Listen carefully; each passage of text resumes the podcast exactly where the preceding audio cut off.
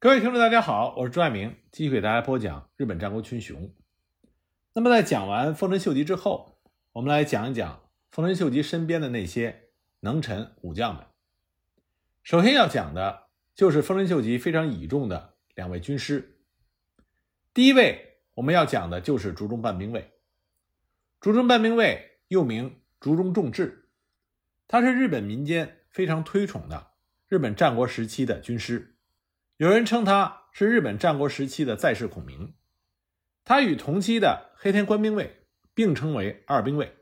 是丰臣秀吉身边最出名的两位军师。那么，关于竹中半兵卫有很多流传下来的事迹，但事实上绝大多数都是后人的创作，已知可信的史书和史料关于竹中半兵卫的内容非常的少。竹中半兵卫公元一五四四年。出生于美浓国大野郡大玉堂城，后来他和他的父亲着手修建菩提山城，并且移居该城。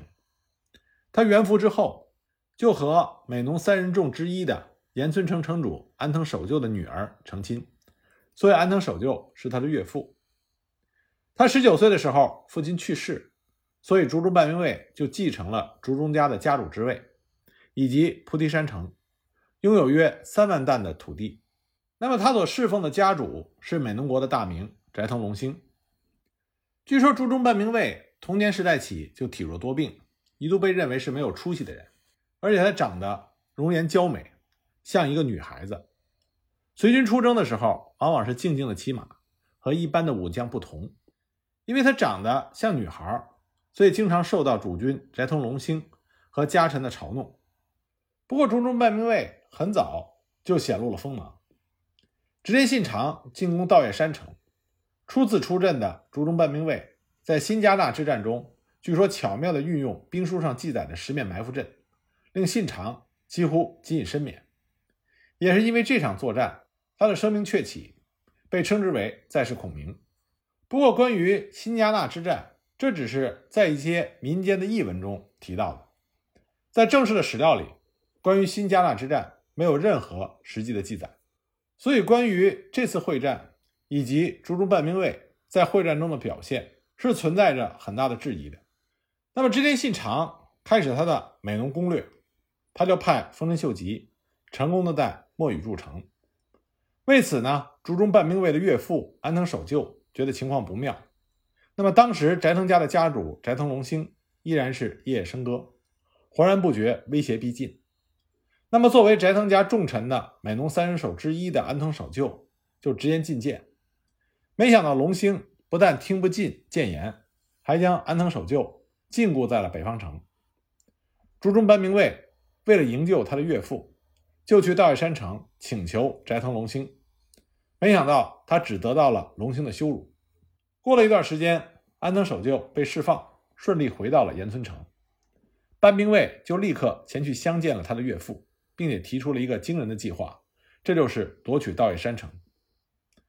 因为看到龙兴的冥顽不灵，半兵卫决定用实际的行动劝谏龙兴。他让在稻叶山城中做人质的弟弟久坐装病，然后派人以探亲的名义分批假借送医、送药、送礼品，将武器和人马悄悄送入到稻叶山城。到了半夜，突然起事，半兵卫以十六个人。营造出大军来犯的假象，令城中大乱，斩杀了城将斋藤飞脱手。斋藤龙兴在混乱中也是化妆成了妇女，这才逃出了城池。他的岳父安藤守就在得知消息之后，立即支援竹中半兵卫，将军队派入城中，牢牢的固守。那么，在了解到固若金汤的稻叶山城已经易主，那么对美浓垂涎已久的信长立刻派人前来。希望竹中半兵卫能够加入织田家，并且许诺给他美浓的半国。结果呢，被半兵卫拒绝。后来，竹中半兵卫将稻叶山城又交还给了家主斋藤龙兴，声明自己只是为了进谏言，希望龙兴能够振作起来，才进行了这次行动。然后呢，竹中半兵卫就隐居到了晋江的伊吹山，一度他受到了晋江之鹰前景长政的聘用。获得了东前景郡草野三千贯的封地。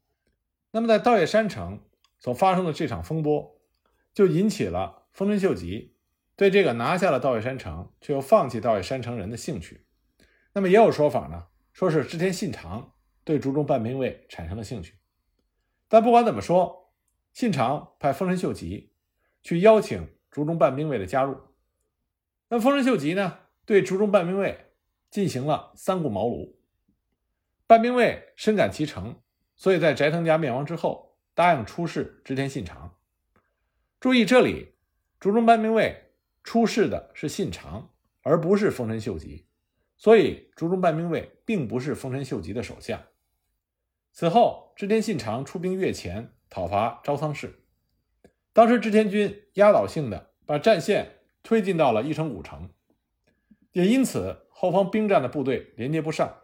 使得织田军出现了兵粮不足的问题，朱中半兵卫因此就被信长派到后方进行调度工作。他适时的指挥兵站的部队，将兵粮及时的运到了前线。不料这个时候，前井长政突然背弃了与织田家的盟约，出兵与朝仓家夹击织田信长，使织田军陷入了困境。那么，为了摆脱危局，就发生了令人津津乐道的金崎撤退。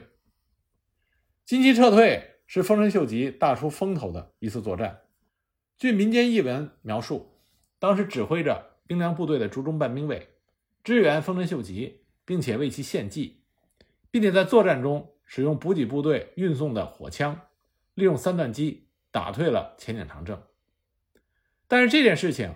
在正式的史料中都没有记录，唯一记载的《封建》一书中，这本书又是竹中半兵卫的儿子。竹中重门所传，因此真实性颇难考证。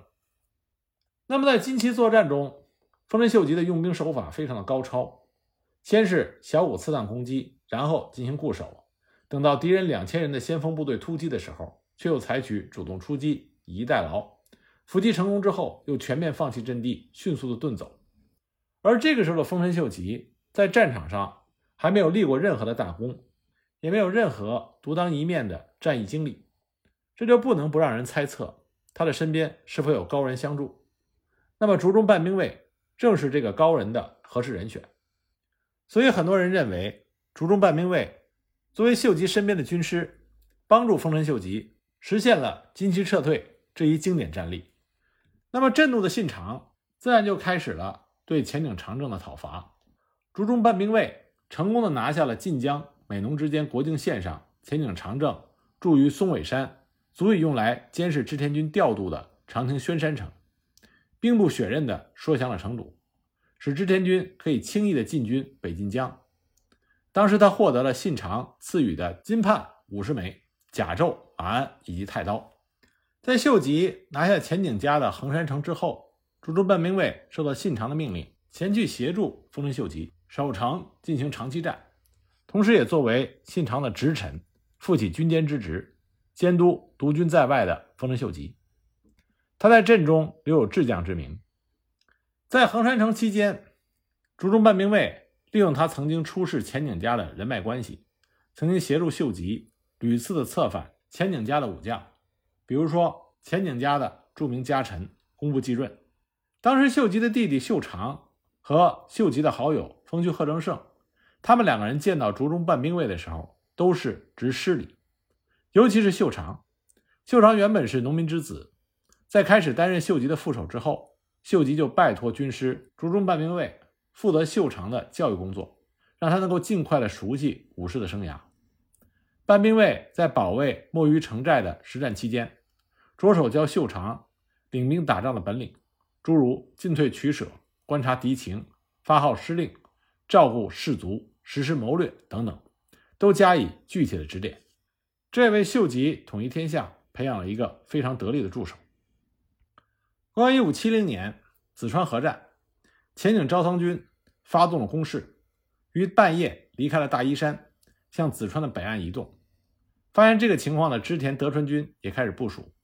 当时丰臣秀吉带领了三千兵，从横山向子川的南岸移动，柴田军。所有监军也随后布阵。当夜晚结束的时候，从清晨的薄雾中隐隐可以看见对岸基野军的旗号。丰臣秀吉就表示出，基野丹波守乃犬上郡有名的猛将，然而前几天闯入到他的领土，烧光了他的家，而背叛者库次郎和统谷三郎兵卫眼下正在我军，基野军必然会朝我军发起疯狂的攻击。丰臣秀吉深为担忧，所以他就向竹中半兵卫请教对策。上午九时，前景家的先锋基野丹波守率领一千五百的人马，眨眼之间就渡河，犹如无人之境一般，就冲向了织田家的先锋。板井正上的阵中，吉野元昌奋力死战，不断的前进，一共打破了板井以下织田军十三段防御阵的十一段。随着吉野元昌、前井玄波、阿比真秀、新庄直赖队之后，前井长政本阵也开始突入到织田阵中，数名将领被讨死的织田军几乎处在了崩溃的边缘。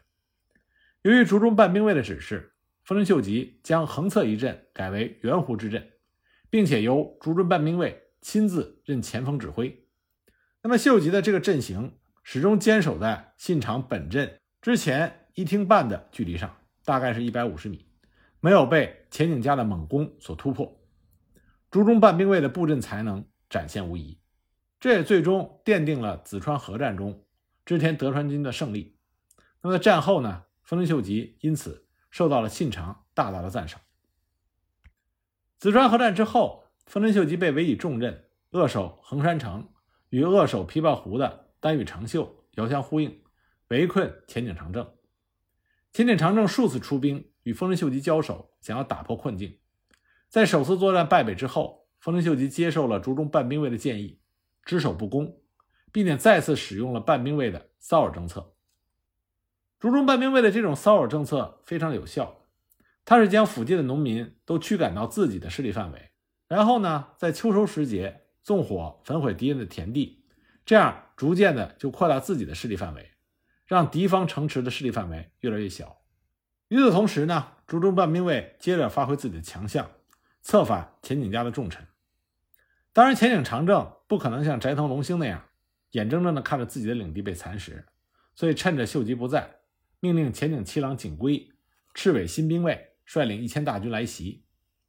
信长和秀吉当时正在平定伊势的反叛和攻击石山北原寺，根本没有能力增援。竹中半兵卫和丰须贺正胜策划了坚壁清野，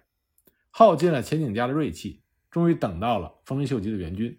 一举出击，以少胜多。自此呢，丰臣秀吉在竹中半兵卫的帮助下，更加稳固了镇守横山城。公元一五七七年八月，越后的上杉谦信为了呼应本元寺出兵能登，织田信长命令柴田胜家为总大将，以丰臣秀吉、丹羽长秀、佐佐间胜政、龙川一义、前田利家等人，总兵力达到两万五千人，轻攻加贺。柴田胜家一直看不起新进的丰臣秀吉，所以命令他作为部队的后队。秀吉对此十分的不满。不久，松永久秀在摄津国谋反。秀吉就主张一半的兵力回归本领地平叛，但当时主张即时决战的柴田胜家等主战派认为，这是秀吉的主观臆测。秀吉连日的不满爆发，他就与竹中半兵卫丰须贺正胜以及羽柴秀长商议，擅自领军退回了长滨场。这一违反军法的行为导致信长大怒，命令秀吉在家谪居。竹中半兵卫丰居贺正胜、羽柴秀长、前野长政等人一同前往安土城辩解，准备以取得秀吉的领地波摩一国来谢罪。那么，在这些人中，只有竹中半兵卫是唯一可以在名气和资历上与信长进行对话和劝说信长的人。那么，在半兵卫的努力下，秀吉得以度过了危机，再展拳脚。后来，丰臣秀吉被任命为进攻中国地方毛利氏的司令官之后，竹中半兵卫做先行部队，和黑田官兵卫一起驻守基路城，表现得相当出色。由于秀吉作为游击队四处增援，时而要增援北路军团对抗上杉家，时而要剿灭领地内的各种叛乱，而根本无暇顾及中国地方的事务。面对毛利家和宇喜多家咄咄逼人的气势，这两位军师各显其能。黑田官兵卫出外游说，营造出一边倒向织田家的气氛；而竹中半兵卫则是老守基路城，令毛利家的试探攻击连连落空。那么著名的上月城合战就成为了竹中半兵卫在战场上的绝唱。当时丰臣秀吉想把波摩国收为己有，但是波摩国是属于毛利家的势力范围，那么要想拿下波摩地区，西波摩的上月城的态度就成为能够决定大局的关键所在。因此呢，上月城合战就此爆发。那么要想拿下上月城，最重要的是要切断上月城援兵的来源，这就是它的支城福原城。当时竹中半兵卫就使用了一个计策，他命令丰须贺成胜率领三百骑向福原城之外的战略要地抚恤坂加强了攻击，这就使得福原城守将福原泽尚不得不命令自己的弟弟范仲率军向抚恤坂增援。但是守卫抚恤坂的别所定道已经在竹中半兵卫的说服下向秀吉降服，那么福原范仲只能退却，向大府山路移动，结果被竹中半兵卫早就安排好的秀吉军包围，壮烈战死。那么福原城城主福原泽尚只能出城向秀吉的本镇高仓山发起突击，结果秀吉在那里的火枪队早已准备就绪，福原泽尚一看。战局无望，只好率领手下在福原家的菩提寺切腹自尽。十二月一日，福原城陷落。而等不到援军的上月城的赤松正范，只好派遣手下的残余兵力，以玉碎的方式向秀吉的本镇发起了夜袭，最终失败。城主赤松正范最终也与手下的家臣一起切腹自杀。此后不久，摄津国的荒木村重。背叛了信长，那么与竹中半兵卫相交甚好的黑田官兵卫前去说服荒木村重，结果反而被抓住囚禁了起来。信长怀疑黑田官兵卫叛变了，就命令秀吉去杀死黑田官兵卫他的儿子松寿丸。竹中半兵卫信任自己的朋友黑田官兵卫，所以他就把松寿丸从长滨城送到了岩手城藏了起来。这个时候呢，竹中半兵卫已经患上了肺病，到洛北进行疗养。但是他最担心的事情发生了，松寿丸被藏起来的事情被信长知道，竹中半兵卫又惊又气，病情迅速的恶化。他已经知道死期的来临，并且希望在阵中死去。最终呢，他是在丰臣秀吉的本镇平顶村的山中去世的，享年三十六岁。说起竹中半兵卫和黑田官兵卫两个人的友情。这就要提到他们之间的一段轶事。当时黑田官兵卫带着丰臣秀吉所赐的兄弟的世书去见竹中半兵卫，竹中半兵卫当然一看以后，立刻将这个世书烧掉，并且劝诫黑田官兵卫。半兵卫说：“你与秀吉殿下是主从，不是兄弟。世书的事情，请尽快的忘记。”这也是他对自己的好朋友发自内心的一个劝诫。那么，关于竹中半兵卫临死前的遗言有两种说法。官方正式的说法呢，说他的遗言是“战死沙场，乃武士本色”，这也衬托了竹中半兵卫非常正面的形象。那么，另外有一个民间的译文，说他当时在临死前说道：“若是我生来就不善谋略，右辅和秀吉一定会给我五六千的士兵，这样我就可以建功立业了。可是，正是由于我有些聪明。”生来就善于谋略，所以被冠以军师之名，连一兵一卒都不能统帅，这真是伴君如伴虎啊！因此，比我愚蠢的人都接二连三的能够成为大名，而我却永远跟在主人的身后，如同一只看家狗。生不过如此，如今此处便是我葬身之地了吧？那么这番话呢，更多的是向民间编造出来的译文，